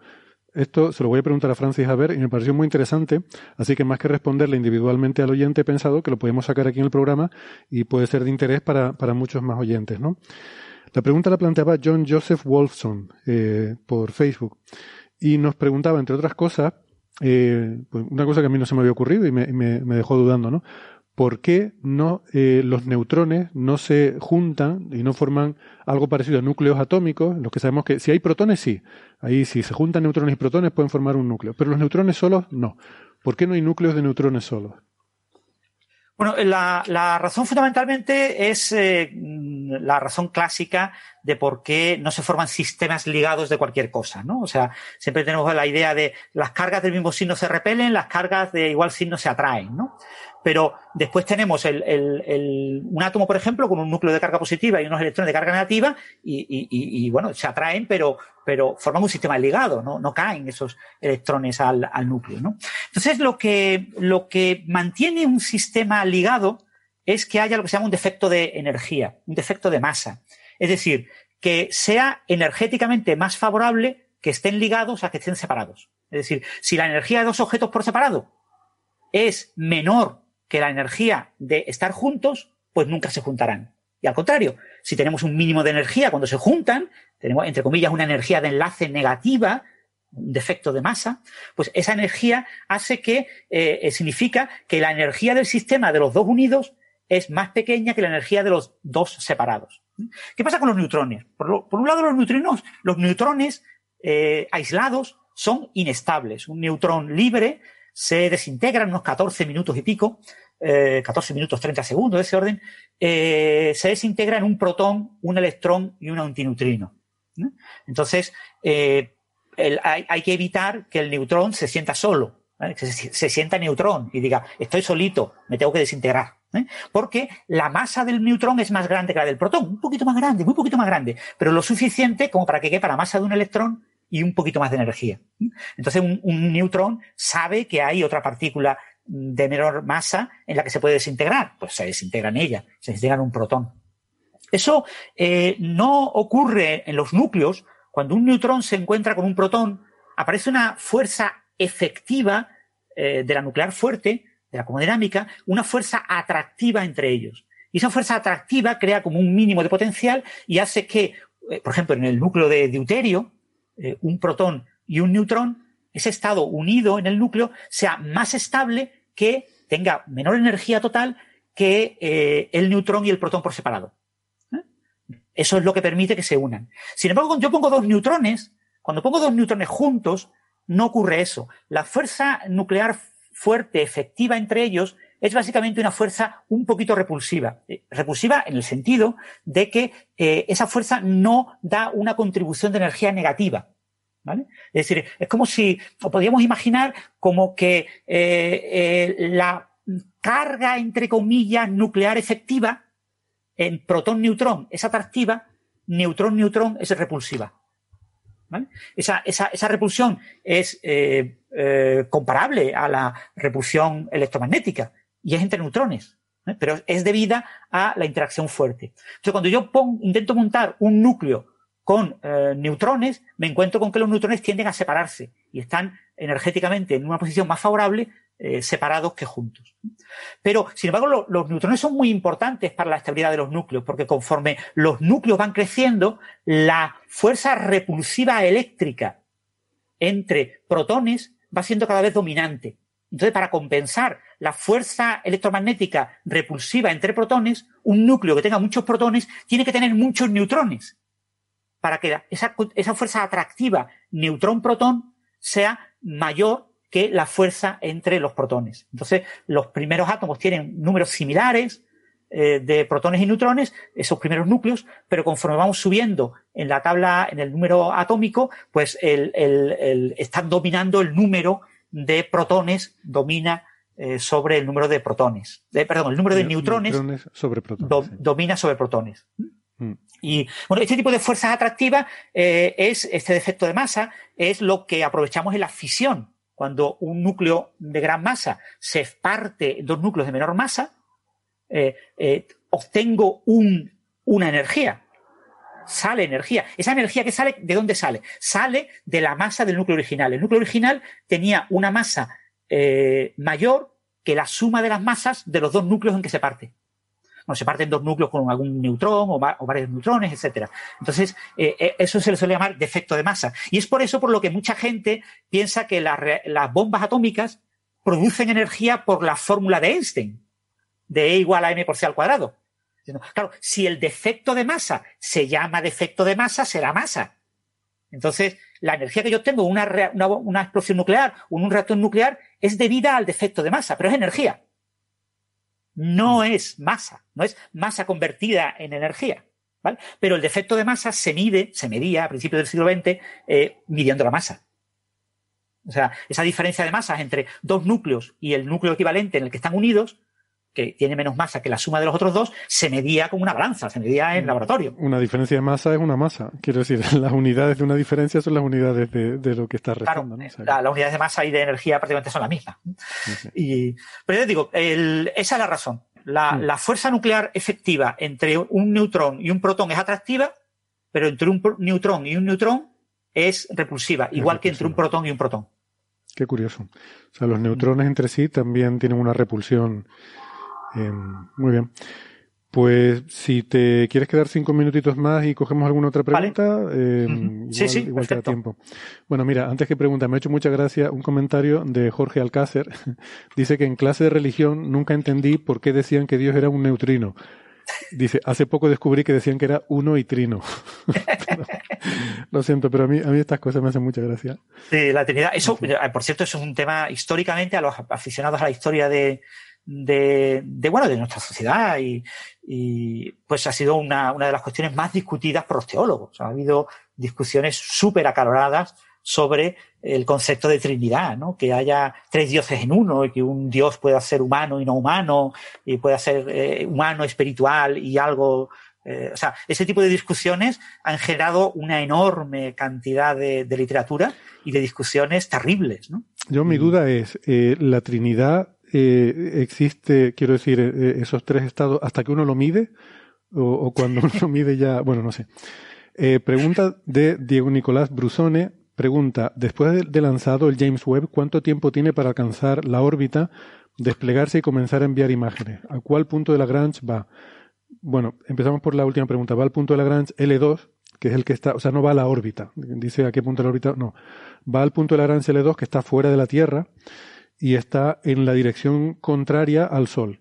Eh, es un punto de estabilidad en el que, si consideras la fuerza centrífuga, de, la, esa fuerza eh, ficticia centrífuga, eh, eh, compensa eh, la gravedad de tal forma que la velocidad que necesitas para orbitar alrededor es la misma velocidad angular, angular que tiene la Tierra en su órbita. Así que está siempre la Tierra entre el punto ese de Lagrange y el Sol.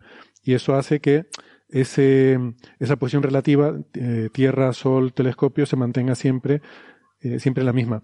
Ese punto es semiestable, es decir, es estable en la dirección angular. O sea, si tú te quedas un poquito retrasado, un poquito adelantado en la órbita, tiende a recuperarte de esa dirección, pero es inestable en la dirección radial. O sea, si te, si te acercas un poquito hacia la Tierra, vas a tender a seguirte acercando. Y si te alejas, vas a tender a seguirte alejando. O sea que sí requiere algo de, de correcciones, pero no tanto como si fuera otro punto, ¿no? Y en cuanto a cuánto tardará, eh, pues es, no recuerdo el número exacto, pero es el orden de un mes. Es el número que tengo en mente, desde que se lanza hasta que llega a esa... Eh, a ese punto final, en, eh, en torno a ese punto L dos, que es donde se va a quedar orbitando, ¿no? Te recomiendo una conferencia que dio aquí en el museo Macarena Martín, eh, perdón, Marín, eh, Macarena Marín, que trabaja en, en la E S A, trabaja en el James Webb y, entre otras cosas, enseñó un vídeo muy bonito en el que se explica todo esto, ¿no? Toda la trayectoria. Creo que está en el canal de YouTube de Museos de Tenerife. Creo, o no estoy seguro, o puede que esté en mi canal de YouTube personal. Ahora no estoy seguro si, como esto fue hace eh, tiempo... Está en el Museo de Tenerife, creo. Vale, lo han, creo que la han eh, retuiteado aquí Bruno Jiménez, ¿no? No, Mónica, Mónica San Miguel. Ah, genial. Estupendo. Vale. Eh, ¿Ves alguna pregunta más por ahí, Francis? Que a mí se me han perdido eh, ahora. A ver, yo estoy, yo estoy buscando... Me has pillado justo en el momento en el que estaba. La pregunta, eh, a ver, no sé qué pregunta es, pero bueno, pregunta... Yo, dice Diego García, yo aprovecho para preguntar de nuevo a Francis, respecto a los casos de trombos asociados a trombocitopenias en aparecidos tras AstraZeneca, ¿se podría prevenir con A A S? ¿O se ha estudiado? A A S no sé muy bien lo que es. Eh, eh, bueno, en principio mmm, el, no se sabe... Eh, muy bien cuál es la causa exacta, es decir, se tiene una cierta idea y lo que sí se sabe es identificar, o sea, los, los, los famosos trombos que preocupan, que van asociados a una reducción de plaquetas, trombocitopenia, eh, con la eh, AstraZeneca, eh, que preocupan en Europa, preocupan cuando van acompañadas de un incremento de una, de una sustancia que se llama dímero D y de, y cuando aparecen anticuerpos contra una, una, una proteína que se llama factor plaquetario cuatro. Si tenemos esas dos señales, decimos en Europa que tenemos este tipo de trombo. Si en Estados Unidos solo se mira una de esas señales, ya no se habla de este tipo de trombo, ¿vale? Se habla de otro tipo de trombo, ¿eh? Y no, y no es preocupante, en Estados Unidos no preocupa, ¿vale? Y en Estados Unidos una de las cosas que están haciendo es que no miran eh, los anticuerpos contra el factor P F cuatro, con lo que no detectan este tipo de trombos, ¿no? No les preocupa este tipo de, de circunstancias. En cualquier caso, lo que sí se sabe es que con tratamientos estándares contra eh, eventos que producen pueden producir trombos, que eso se ha estudiado mucho por la trombocitopenia inducida por la heparina, está muy, muy estudiada porque ocurre en un caso de cada cien personas que recibe heparina, hay muchísima gente que está recibiendo heparina, y por lo tanto eh, esto está muy, muy estudiado. Eh, ya hay un tratamiento clínico en un hospital que, que en pocos días te recuperas y te eliminas el problema, ¿vale? O sea que lo que hay que saber es que tenemos tratamiento, pero que hay que pillarlo a tiempo.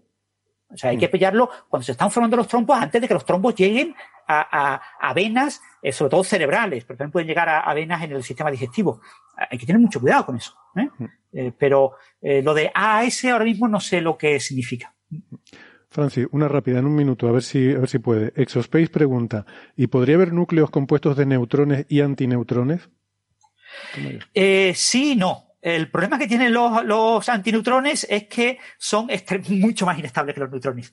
La, la antimateria es extremadamente eh, inestable eh, porque, eh, claro, muchas veces pensamos que, que la, la antimateria cuando ve materia eh, se, se unen, pero es que la, es muy difícil mantener eh, eh, esos antineutrones eh, separados de la materia. Entonces, el antineutrón cuando se acerca al neutrón eh, tiene también una, una fuerza atractiva, no solo Eh, por la interacción eh, fuerte efectiva, sino que además, una vez que se acercan, pues el, los antiquarks dicen, el, el quark de Valencia y el antiquark de Valencia dicen, uy, que no podemos aniquilar, y se aniquilan. Entonces, eh, eh, se aniquilarían cuando se acercaran, ¿no? Entonces, es, es muy, muy difícil, es prácticamente imposible. Eh, lo que ocurre que en, en sistemas... Eh, no, pero en principio no, no, no lo veo. Eh, ahí podría haber, eh, estaba pensando en muy, muy baja temperatura, Eh, en una trampa magnética adecuada, eh, almacenar a ambos a una cierta distancia. Suele haber una distancia crítica, ¿vale? En este tipo de procesos suele haber una distancia en la que se puede mantener una cierta estabilidad, pero no lo sé. Yo creo que eso debe ser muy, muy difícil estabilizar una cosa por el estilo, pero núcleos no pueden formar. Muy bien. Bueno, pues nada, eh, lo vamos a dejar aquí. Eh, Francis, que tienes que irte ahora a tus clases, muchísimas gracias. Eh, gracias, amigos, a todos los que han estado acompañándonos. Veo que hay algunos que, que preguntan, eh, y además más de uno por Amautas, que si hacemos spam de Amautas, yo, yo encantado. Es esta plataforma, amautas punto com, que han creado nuestros amigos Javier Santaolalla y José Edelstein, eh, en la cual pues eh, han, están aglutinando diferentes materiales, cursos, foros de conversación, Eh, con una serie de divulgadores. Entonces, bueno, a mí me han eh, invitado a participar con un, eh, un curso sobre el sistema solar y los orígenes de la vida y, y nada, pues encantadísimo, la verdad que... Ya, ya, ya se ha impartido, ¿no, Héctor? Ya tu curso se acabó. Eh, va saliendo por eh, fascículos, entonces a, ahora mismo salen los lunes y los jueves, cada lunes sí. Y jueves sale un episodio. Eh, ahora, en, cuando terminemos, en dos horas sale eh, el episodio de hoy, que es sobre Júpiter. ¿Y, eh, ¿Y cuántos te quedan? Quedan cuatro más. Cuatro más, perfecto. Sí. Maravilloso. Sí. Así que, eh, nada, pero eh, todo esto es trabajo que preparar los guiones y tal, lo hicimos el año pasado. Eh, hace un par de meses grabamos eh, el mismo día. De hecho, en dos días grabamos todos los vídeos seguidos, uno detrás de otro. Y, y luego, pues, ha venido el montaje de la postproducción, que, que además cada vez los están currando más. Cada vez estoy viendo que están más elaborados. Y, eh, nada, pues, eh, están invitados a ir a esta página. Hay que registrarse, pero es gratis registrarse para, para poder acceder por lo menos a, a los materiales que yo he hecho y, y nada, y ahí en, en esa página pues eh, insisto, ¿no? Luego también hay, ya digo, foros de conversación, se pueden hacer preguntas, eh, dejar comentarios, etcétera, y yo creo que tiene muy buena pinta, la verdad. Así sí, que, la verdad es que sí. Aconsejo que lo vean. Lo dicho, oye, Francis, un placer como siempre. Eh, aprender contigo y Venga. gracias a ya. los oyentes por acompañarnos. Hasta la próxima. Hasta la próxima. Chao, chao.